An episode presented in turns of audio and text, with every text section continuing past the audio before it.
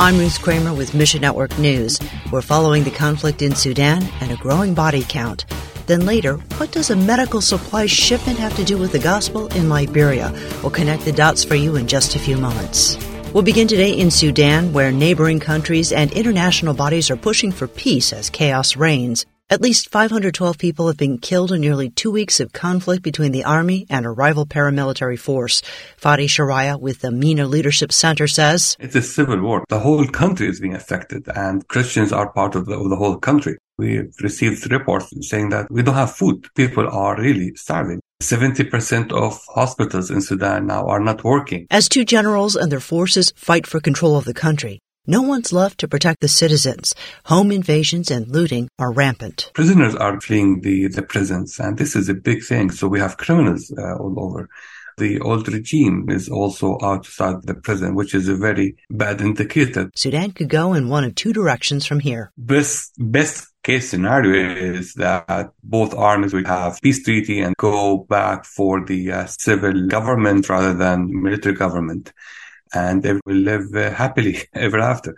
Worst case scenario is that they will continue fighting until they destroy not only both armies, but the whole country. Now that you know, what will you do? Pray, pray, pray. Please pray for no harm will happen to the church and that the church will take responsibility as a light and salt for the nation in Sudan. Next, a new report from Human Rights Watch describes the brutal extent of Iran's recent crackdown. To stop mass protests, security forces tortured, killed, and assaulted children.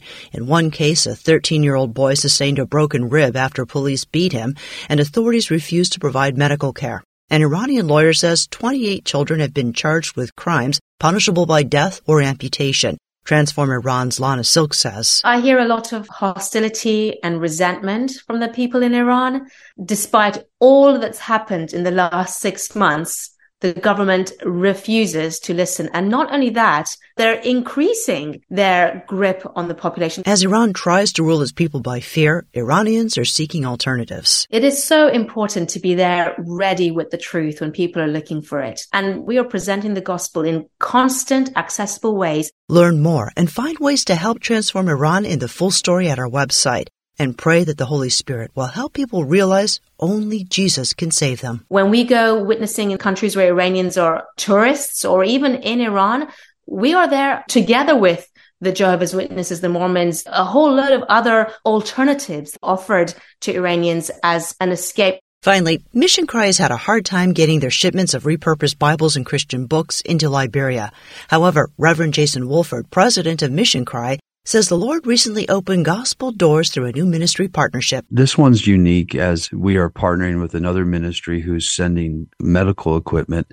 And because they are sending the medical supplies in, we're able to add half of the container with Bibles and seminary and Christian authored books. Liberian hospitals getting the medical equipment will also receive some of the Bibles and Christian books from Mission Cry. The rest will be distributed by Liberian pastors and seminaries. Those that have traveled overseas and seen hospitals, they would remind you of something that you'd see in a war torn country where you can't believe that people are actually being treated in these facilities. And for them to be able to receive the word of God, the only thing that doesn't return void, that's so wonderful. We're providing the practical need with some medical equipment on these shipments, which we don't normally do, but most importantly, giving them the word of God, which is the biggest request, even bigger than the medical equipment they're requesting.